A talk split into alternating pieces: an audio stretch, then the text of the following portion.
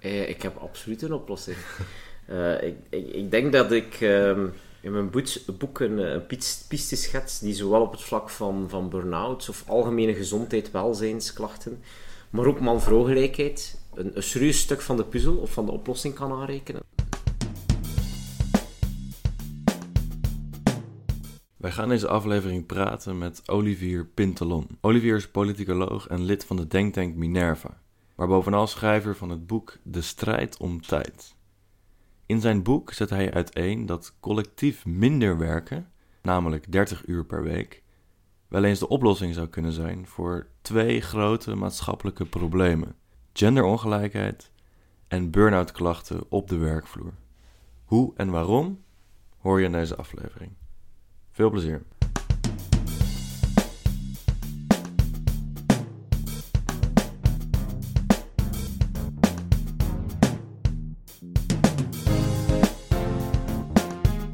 Dames en heren, jongens en meisjes. Welkom bij alweer de vijfde aflevering van eh, onze Redcast-serie Werkt Werk nog. Redcast is vandaag over de grens gegaan. Wij zijn namelijk in Gent. Ehm, we zitten in eh, Gent-Brugge zelfs. Eh, naar onze blik tot nu toe een vrij rustige wijk. We hebben net ook even de, al in de frietkot gezeten. Ja, Dat was leuk. dat was gezellig.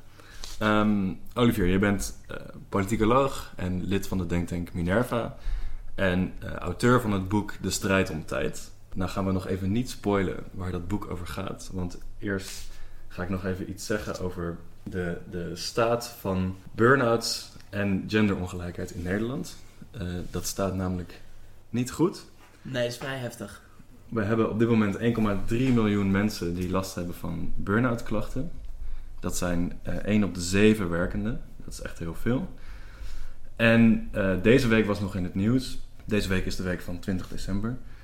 Dat de kloof tussen mannen en vrouwen in Nederland alsmaar groter wordt. En we zijn zelfs 11 plaatsen gezakt op de eh, Global Gender Gap. En dat heeft niet zozeer te maken met onderwijs, gezondheidszorg of levensverwachting. Dat gaat prima. Maar het aandeel van eh, vrouwen in leidinggevende functies en in de politiek, die blijft heel sterk achter. Vrouwen in Nederland besteden twee keer zoveel tijd aan zorgtaken en onbetaald werk, zo je wil, als mannen. En eh, onze conclusie was eigenlijk een beetje dat het eh, in ons land dus niet zo goed gaat. En dan moet je misschien soms over de grenzen kijken voor eh, oplossingen. En we hoorden dat jij een oplossing hebt. Eh, ik heb absoluut een oplossing. Eh, ik, ik, ik denk dat ik ehm, in mijn boek een, een pis- piste schets die zowel op het vlak van, van burn-outs of algemene gezondheid, welzijnsklachten, maar ook man-vrouw-gelijkheid een, een serieus stuk van de puzzel of van de oplossing kan aanrekenen. En dat is de 30 uur week. Kijk. Dat wil zeggen 30 uur voltijds, 30 uur als het nieuwe standaardcontract, waar je op termijn ook voltijds voor verloond zou worden. Ja. En hoe, eh, hoe begon dat? Hoe ben je hierover begonnen? Hoe begon dat? Ehm, goh, ehm, de, de aanleiding was eigenlijk twee zaken. Ehm Eén, een mail van een boekuitgever met de vraag of wat ik eh, geen boek zou willen schrijven eh, voor hen. Dus heel simpel, anders was ik daar misschien nieuw aan begonnen. Ja. Ehm, en het tweede was de geboorte van mijn eerste zoon, eh Mhm. Aeneas. Eh, dat is ondertussen iets meer dan drie jaar geleden. Ja. Ehm, en zo wat in een zoektocht naar, naar onderwerpen die, die ook wel een beetje bij mijn expertise aanleunen, eh, kwam er eigenlijk op het idee van de kortere werkweek en 30 uur week. En dat was eigenlijk om, omdat ik, deels omdat ik ook wel een beetje in mijn privéleven eh, zag hoe, eh, ja, hoeveel dat er gehold wordt en hoe, hoe, ja, hoeveel stress dat er in een door de weekse werkweek zit. En stress je, je merkte dat je te weinig tijd had. Ik, ik, ik had het gevoel dat, een, eh, dat de werkdag dan op, opeenstapeling van deadlines was. Ja. Eh, op tijd de trein opgeraken, eh, op tijd de kleine gaan afhalen. En dat dat best wel druk was. En ehm, ik denk dat, dat, dat minder werken, ja, of, of minder tijd betaald doorbrengen, daar, daar één van de puzzels voor is, of een van de puzzelstukjes voor is, om daar een oplossing aan, aan te bieden. Hè. Ehm, en ik heb het gevoel dat zo'n beetje op het spitsuur van het leven, eh, dertigers, veertigers met kinderen, dat dat toch een vrij breed, breed gedragen en breed gevoeld Mhm. idee is. Eh, in België toch alleszins. Ik weet niet of dat in Nederland Ja. minder speelt. En eh, ja, dan, dan, dan ben ik hierheen gevlogen, vol enthousiasme. Ik heb me daar Ja. eh 15 maanden, 1 vijf van mijn tijd aan bezig, aan gespendeerd, eh, aan het schrijven van dit boek. Dus je dacht, ik heb te weinig tijd, dat ik nog een boek schrijf. Ja, dat heeft, dat heeft mijn eigen strijd om tijd eh, er niet altijd eenvoudiger op gemaakt. Maar dit terzijde. Maar laten we Ja. zeggen dat Wat, soms... eh, kon, je, kon je een 30-urige werkweek aanhouden tijdens het schrijven? Nee, absoluut niet. Nee. Eh, ik, ik probeerde dat wel wat te beperken hoor. Eh, Ja. allee, ik, ik probeerde wel duidelijk grenzen in te stellen, maar, maar 30 uur, dat is, dat is niet gelukt. Nee. Eh, laten we zeggen, het was goed dat het boek ook af was op een bepaald moment. Ja. Voor mijn eigen work-life balans Ja. eh, te, te, te, te, te vergemakkelijken. Ja. Ja, en eh, een van de eerste vragen in je boek waar je op ingaat is dus ook ehm, de vraag: is dat nou echt waar dat, dat, dat er minder tijd is? Ehm, klopt het dat we allemaal aan het rollen zijn? Ehm, toen ben je naar de, de historische context gaan kijken. Ehm, en wat was je conclusie? Wel, ge- vooraleer dat je een beetje historische bronnen raadpleegt, dan worstelen we een beetje met een soort paradox. Hè. Eh, aan de ene kant, en dat is zo, hè, eh, lijken de mensen op individueel niveau minder te werken. Hè. Als je kijkt naar de generatie van ons opa's, Ja. eh, die werkten bij van spreken 50 uur per week in de mijn of zo. Ehm, ja.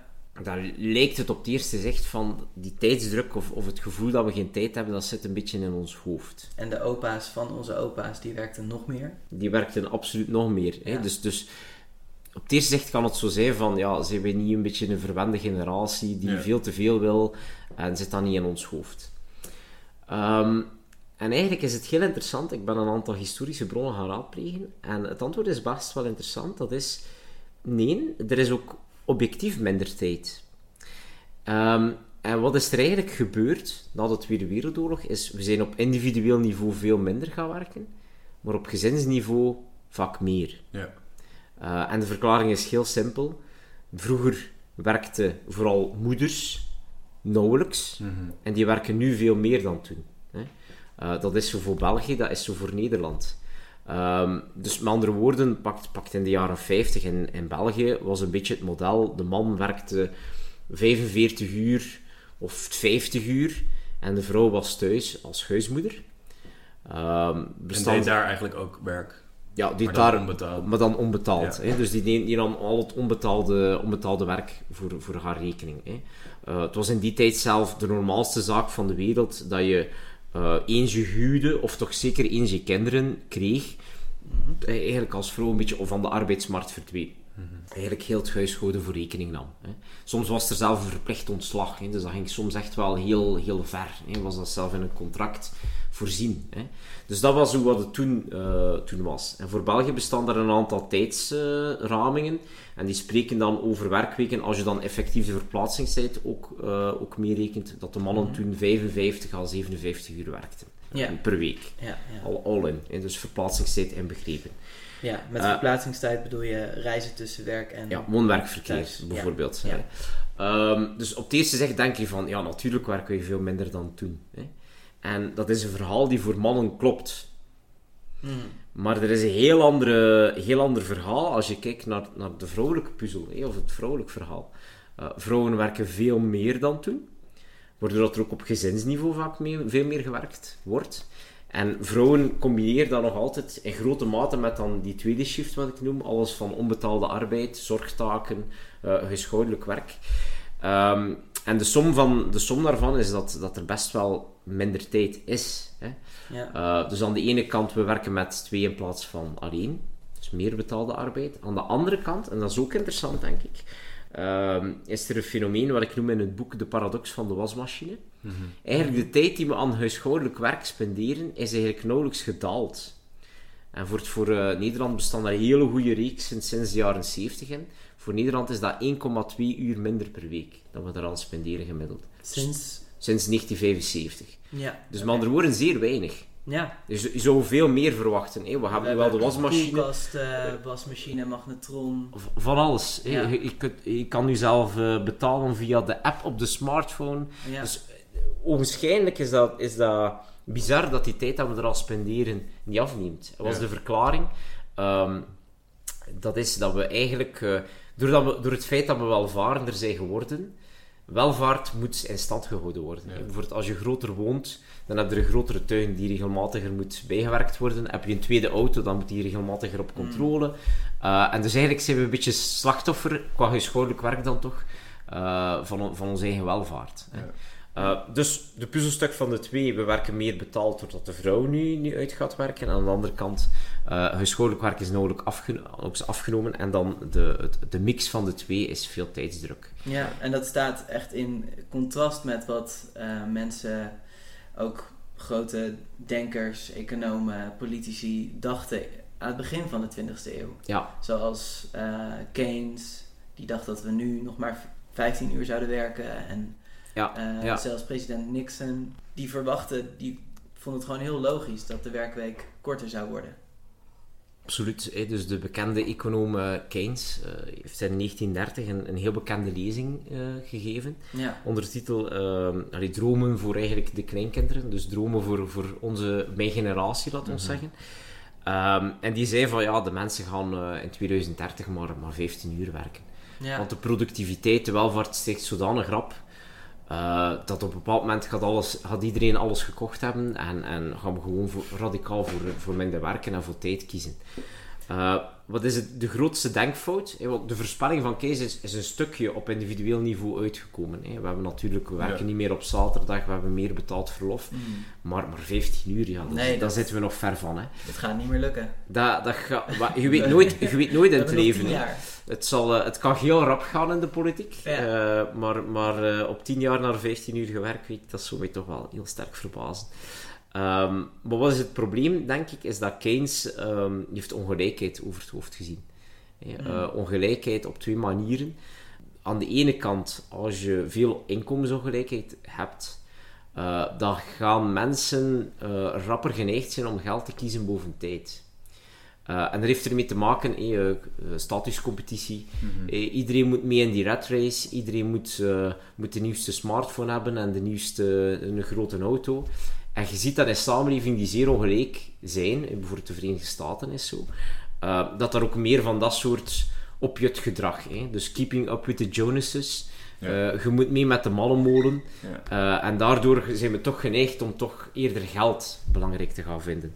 Ehm, het tweede fenomeen, en dat geldt meer denk ik voor Nederland dan voor België, maar geldt zeker voor de Verenigde Staten, is dat ook de vakbeweging eh, daarin een belangrijke rol speelt. hè. Dus historisch gezien Ja. eh, hebben in de strijd om tijd, of het, of het, of het creëren van vrije tijd voor, voor modale werknemers, vakbonden een hoofdrol, een grandsrol gespeeld. Eh, maar in sommige landen liggen die wel in de lappenmand. Hè.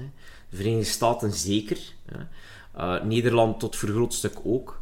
Wat er eigenlijk voor zorgt dat de maatschappelijke winst, die, die, die, die, hè, de, de, de groeiende koek, dat die ook voor groter stuk bijvoorbeeld naar, naar, naar hogere winstmarges en zo is gegaan. En veel minder gegaan is naar modale werknemers. En vooral niet naar werknemers, zou ik toch zeggen, onderaan de arbeidsmarkt. eh, die niet noodzakelijk in een heel sterke onderhandelingspositie staan. En het zijn die twee fenomenen die ervoor zorgen dat eigenlijk de voorspelling van Keynes niet is uitgekomen. Ja. Ja, dus ehm, nog heel veel terug. Want jij bekijkt die, st- die strijd om tijd dus heel erg op, eh, op gezinsniveau. Je Ja. zegt eigenlijk van, nou, individueel klopt het misschien wel dat we minder zijn gaan werken, maar door de herintreden van de vrouw op de arbeidsmarkt zijn we op gezinsniveau eh, eigenlijk veel meer gaan werken. Ja, ja. Waarom is dat zo belangrijk volgens jou om op gezinsniveau te kijken in plaats van op individueel niveau? Ik denk dat het heel belangrijk is dat je alle vormen van eh, onbetaalde arbeid meeneemt in de discussie. En dat is typisch iets die op het gezinsniveau wordt georganiseerd. Eh, ik denk dat meestal discussies over arbeidstijd eh, daar een beetje blind voor zijn. Eh, zowel als het gaat over op welke momenten moet je werken, dus de hele discussie over flexibiliteit van, van arbeidstijd, maar ook over de lengte van de werkweek, is het precies alsof dat je thuiskomt en dat daar eh, geen enkele verantwoordelijkheid niet meer op je wacht. Ja. Ja. en dat is niet zo. Nee. Zeker niet met kleine kinderen. Nee. Allee, dat, dat, is, dat werkt helemaal anders. En ik denk dat... en, ik denk dat het ook een zeer feministische kijk is op de zaak. Mhm. Dat je die vorm van arbeid mee moet nemen eh, in een heel het verhaal. Vandaar dat ik ook de gezinsdimensie eh, belangrijk vind. Nu, ik wil, ik wil misschien daar nog één, één anekdotetje over vertellen. Ehm, want tot nu toe focus ik heel hard op, op ja, het, het vrouwelijk verhaal. Vrouwen die meer werken, die dat vaak nog combineren met heel veel onbetaalde arbeid en Mhm. met alle gevolgen van dien. Ehm, ook mannen zijn ook wel wat slachtoffer van heel dat verhaal. Want voor Nederland bestaan er een aantal heel interessante studies. ehm, van het Sociaal Cultureel Planbureau bijvoorbeeld. Die aantonen dat eigenlijk jonge, hoogopgeleide mannen het best wel drukker hebben dan vroeger. Omdat die niet minder uren betaald werken, maar wel meer onbetaald doen dan vroeger. Ja. En dan ja. zeker jonge vaders het best, best heel druk hebben. Dus, Want dus we zijn die, die zorgtaken toch iets beter gaan verdelen. ietske, ietske Misschien beter. vanwege veranderende culturele normen. Ja, ja. Ja, maar mannen zijn er niet minder bij gaan werken. Ja. Ja, Voor mannen is het nog altijd, denk ik, zeker in, in een deeltijdmodel en als in Nederland, veel minder done om dan effectief ook die uren te gaan terug te schroeven. ja. Eh, omdat daar van alle soorten barrières spelen. Ehm, en, en de conclusie is dat eigenlijk vaders het ook best wel druk hebben. ja, Dat toch als ze in Nederland. ja. Eh, dus ik denk dat het ook... ehm, ja, ik vond dat een interessante anekdote. Ja. Ehm, en, en collectieve maatregelen zullen het natuurlijk voor, of een collectief kader zal het natuurlijk voor mannen ook gemakkelijker maken om die stap te zetten. ja, precies. Ja, want we- begonnen met eh, die, die twee problemen die wij nu... eh, nou, we hebben wel meer, maar twee problemen die we in Nederland hebben. De, de genderongelijkheid en de, de, de burn-outs. En dus jij zegt van, nou, die genderongelijkheid die zou je kunnen tackelen door collectief een 30-urige werkweek in te voeren. Maar dan verlaag je de norm voor de mannen, die hoeven dan minder te werken. En voor de vrouwen wordt het makkelijker om meer werk op zich te nemen. Ja, dat is, Ja. Dat, dat is de basisfilosofie. Ja. Ehm, het, het gekke is een beetje voor Nederland, dat eigenlijk Nederland een land is die op het eerste zicht als een, al een 30-uren week heeft. Ja, Dat is een heel gekke conclusie. Waarom Ja. is dat? Dat is door de massale populariteit van deeltijds. Ja. Hè. Gemiddeld gesproken, toch de cijfers dat ik gezien heb, Mhm. werken Nederlanders eh 29,3 uur. Ja. Jullie zijn daarbij koploper in Europa Ja. qua korte werkweken Ja. in de praktijk. Ja. Ehm, dus op het eerste zicht, fantastisch, hè? goed bezig. Ehm, maar als je dat wat dieper gaat graven, dan zie je dat er toch wel een, eh, dat het niet allemaal goud is wat blinkt. Uh, want het is, zijn vooral Nederlandse vrouwen die zeer massaal, zeker als er kleine kinderen zijn, de arbeidsduur terugschroeven. Ja. ja, Ehm, dus op dat vlak, qua arbeidstijd, is tussen tussen mannen en vrouwen echt wel een, een Grand Canyon. En ik, ik denk dat veel mensen, vooral veel Nederlanders hier, niet vaak bij stilstaan. Maar we hadden het dus eerder over de, eh, het gebrek aan vrouwen in de top van de politiek en het bedrijfsleven.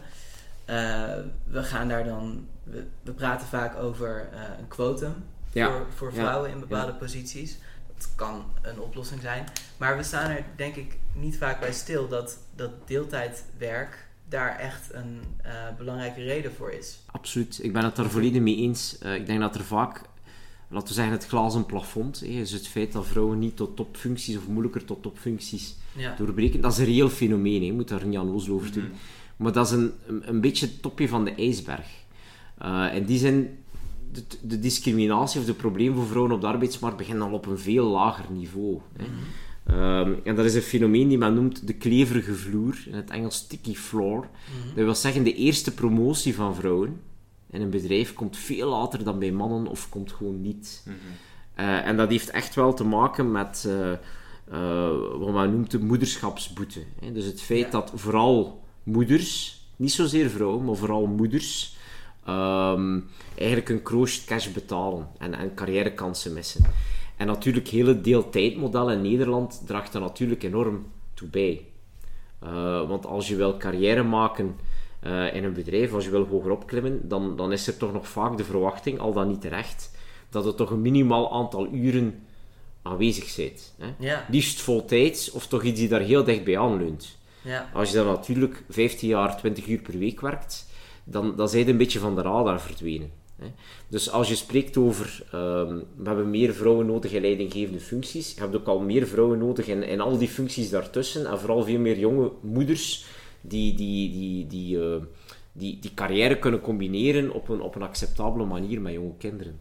Je ziet ook altijd dat eh, bij vrouwen in de politiek, vooral op de, de hogere functies, eh, als die op een leeftijd zijn dat ze eh, misschien wel een kind gaan krijgen of al een kind hebben, ze worden altijd gevraagd: hoe kan jij je werk eigenlijk combineren met, met je privéleven? Ja. Ja, ja, dat is inderdaad nog een beetje een, een, een hardnekkig iets. Ehm, ik denk dat daar echt nog wel een mentaliteitswijziging nodig is. Ik denk dat eigenlijk in principe alle jobs, ook jobs die hoog staan eh, qua maatschappelijk aanzien of, of, of hoog in de hiërarchie staan in het bedrijfsleven, zouden moeten combineerbaar zijn met, met, een, met een privéleven. Hè. Of dat dat wil zeggen dat alle ministers 30 uur moeten werken, dat, daarover kunnen we discussiëren. Maar die, die, die, dat inzicht moet toch ook nog wel Ja. wat doordringen. Eh, in heel wat milieus eh, is de cultuur toch nog altijd een beetje bepaald vanuit een tijd dat enkel de man werkte en dat de man, de man thuis niets moest doen. En dat hij in principe de hele week ter beschikking had om, eh, om van alles en nog wat te regelen. Hè. Ja. Eh, en als je die cultuur natuurlijk hebt, dan, dan gaat je natuurlijk vrouwen afschrikken eh, met zorgtaken. Hè? Want dan, dan trek je alleen maar vrouwen aan die ook zeer radicaal zorgtaken kunnen uitbesteden. Ja. Oftewel door iemand ervoor te betalen, oftewel die een man hebben die, eh, die het oké vindt om dat allemaal op zich te nemen. Ehm, maar zolang dat je die cultuur niet aanpakt, zal dat een zeer moeilijk verhaal blijven. Hè? Ja, want er, er is nu in, in Nederland eh, iemand die, eh Sander Schimmelpenning, ik weet niet of je Nee, die ken ik kent. niet. Dat is de, de hoofdredacteur van de Quote, dat is een, een, een, een tijdschrift. Eh, en hij Een schrijft ook... beetje de, de Nederlandse versie van Forbes, als je dat kent. Ze brengen Mhm. elk jaar een lijst uit Ja. met de rijkste Nederlanders. Ja, ja. En hij heeft dit, dit probleem van de deeltijdeconomie eh op tafel gelegd eigenlijk. En hij heeft gezegd, nou, we hebben dus een hele grote man-vrouw ongelijkheid in Nederland. Dat komt vooral omdat vrouwen zoveel in deeltijd gaan werken. Waar jij zegt, we moeten allemaal naar de 30-urige werkweek, zegt hij, vrouwen moeten gewoon meer gaan werken. Zo simpel is het. ja, En ja. ze hebben er zelf voor gekozen om Ja, in deeltijd te gaan werken. Ja, ja. Nu, eh, ik ga er allebei op inpikken. Hè. Ja, vrouwen moeten gewoon meer gaan werken. Allee, het is natuurlijk de bedoeling dat je... ehm, hoe zou ik het zeggen? België en Nederland zijn rijke, ontwikkelde landen. Eh, we kunnen perfect, ook als je naar de geschiedenis kijkt, de keuze maken om vrije tijd te creëren en ademruimte voor mensen. Ehm, als je natuurlijk puur tegen vrouwen zegt van je moet gewoon maar meer gaan werken, ja, die onbetaalde arbeid verdwijnt niet plotseling. hè. ja.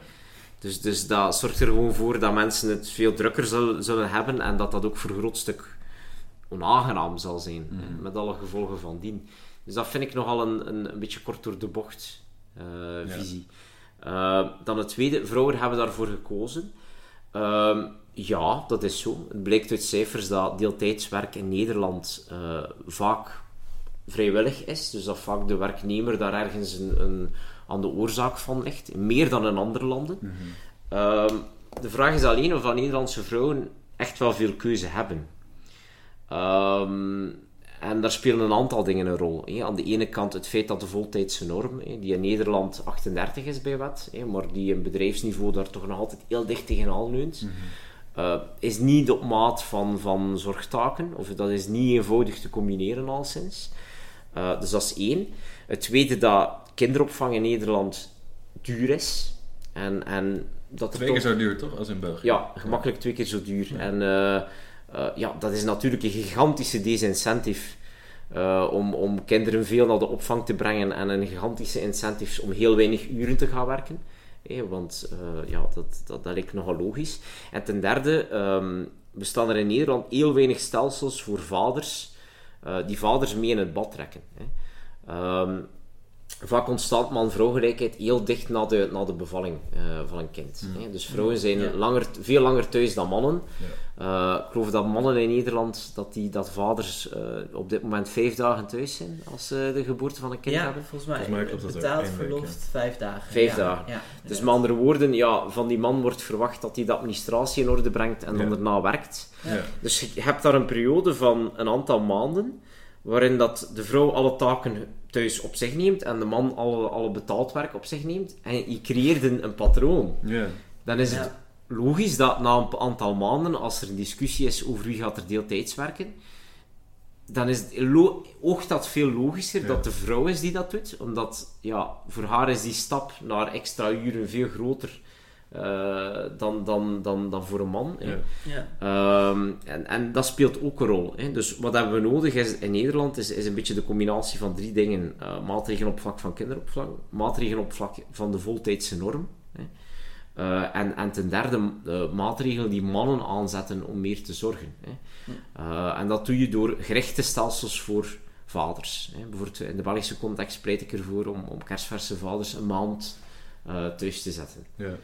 Uh, en blijkt ook uit onderzoek dat, dat die mannen die dat doen ook heel hun leven wat meer betrokken blijven ja. uh, bij Ja, die ja, kinderen. En, en uh, omdat ja, long, jong geleerd is oud gedaan, dat Ja. zijn echt patronen die van in het begin zich moeten zetten.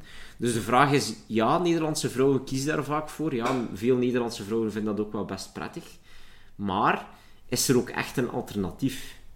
Is er ook echt een alternatief om arbeid en gezin op een beetje comfortabele manier te gaan uh, combineren in Nederland? En dan is de vraag, dat, dat, toch niet zo, dan is het antwoord dat het toch niet zo evident is. Mm. Dus dat het ook het collectief kader daar ook, uh, daar ook voor ontbreekt. Ja, dat um, gaan we zo bespreken, hoe we dat kunnen regelen. Maar dan uh, eerst nog even het tweede argument, namelijk de gezondheid. Wij hebben dus 1,3 miljoen mensen met burn-out klachten. Dat, dat, dat kost een hoop geld. En het is natuurlijk niet, niet goed. Daar zijn we niet, niet blij mee als maatschappij. Wat heeft jouw onderzoek jou geleerd. verteld, geleerd? Oké.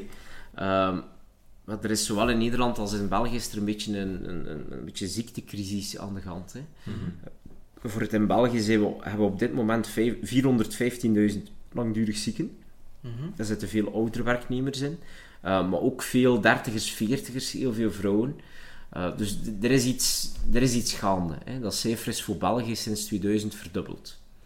Qua langdurige ziekte. Dus er, is, er is iets fout in onze arbeidsmarkt. Um, en eigenlijk, um, uh, laten, we, laten we zeggen, uh, een, een, een 30 uur week kan ervoor zorgen dat eigenlijk gedurende het spitsuur van het leven, eh, 30ers, 40ers, wanneer dat je van alle soorten dingen moet combineren in je leven, dus ook zorgtaken, die dat, heel, dat, heel die zaak, wat, die combinatie wat evenwichtiger kan maken.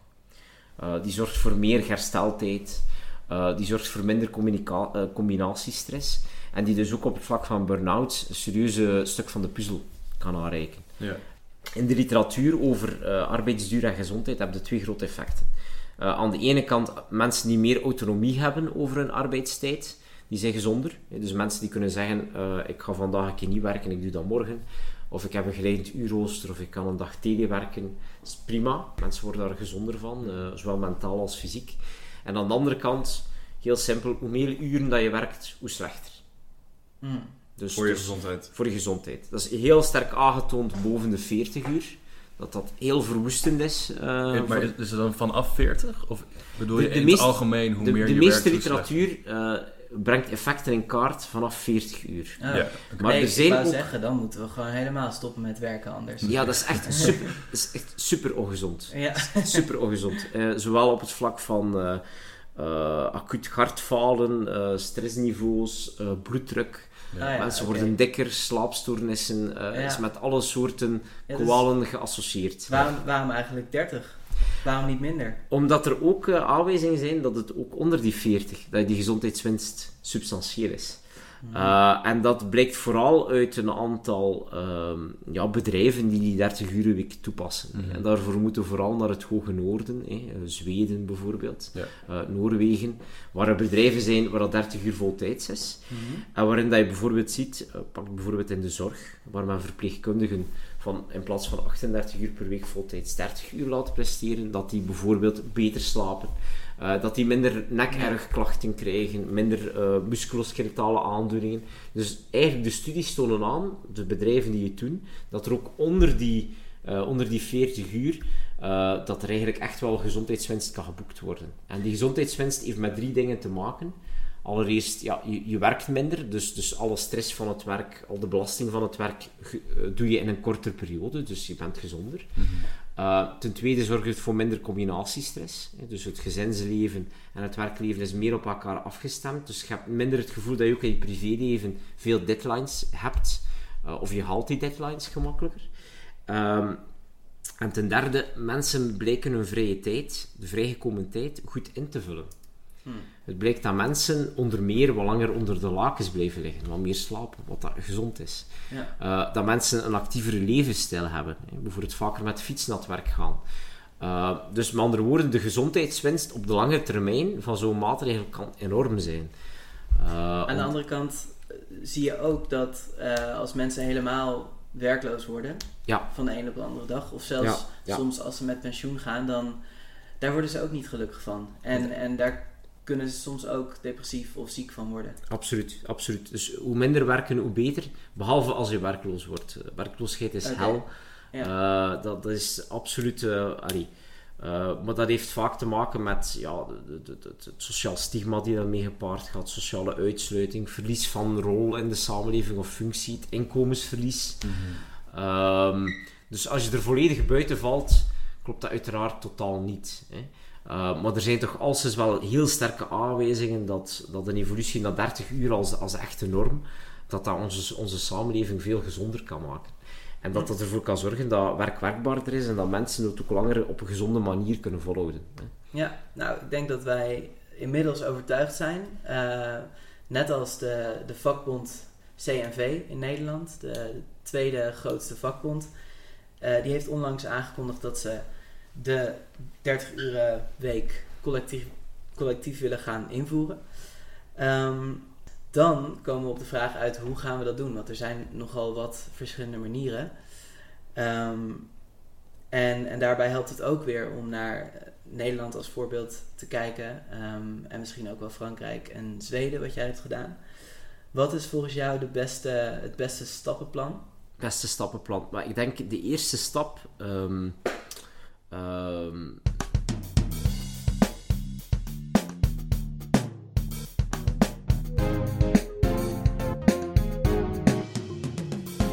Haha, een heuse cliffhanger aan het einde van deze Redcast. Ben jij benieuwd naar de implementatie van Olivier's plan? Abonneer dan even op onze podcast in je favoriete podcast-app. En als je er toch bent, zou een review ons ook heel erg helpen. Ik spreek jullie bij deel 2.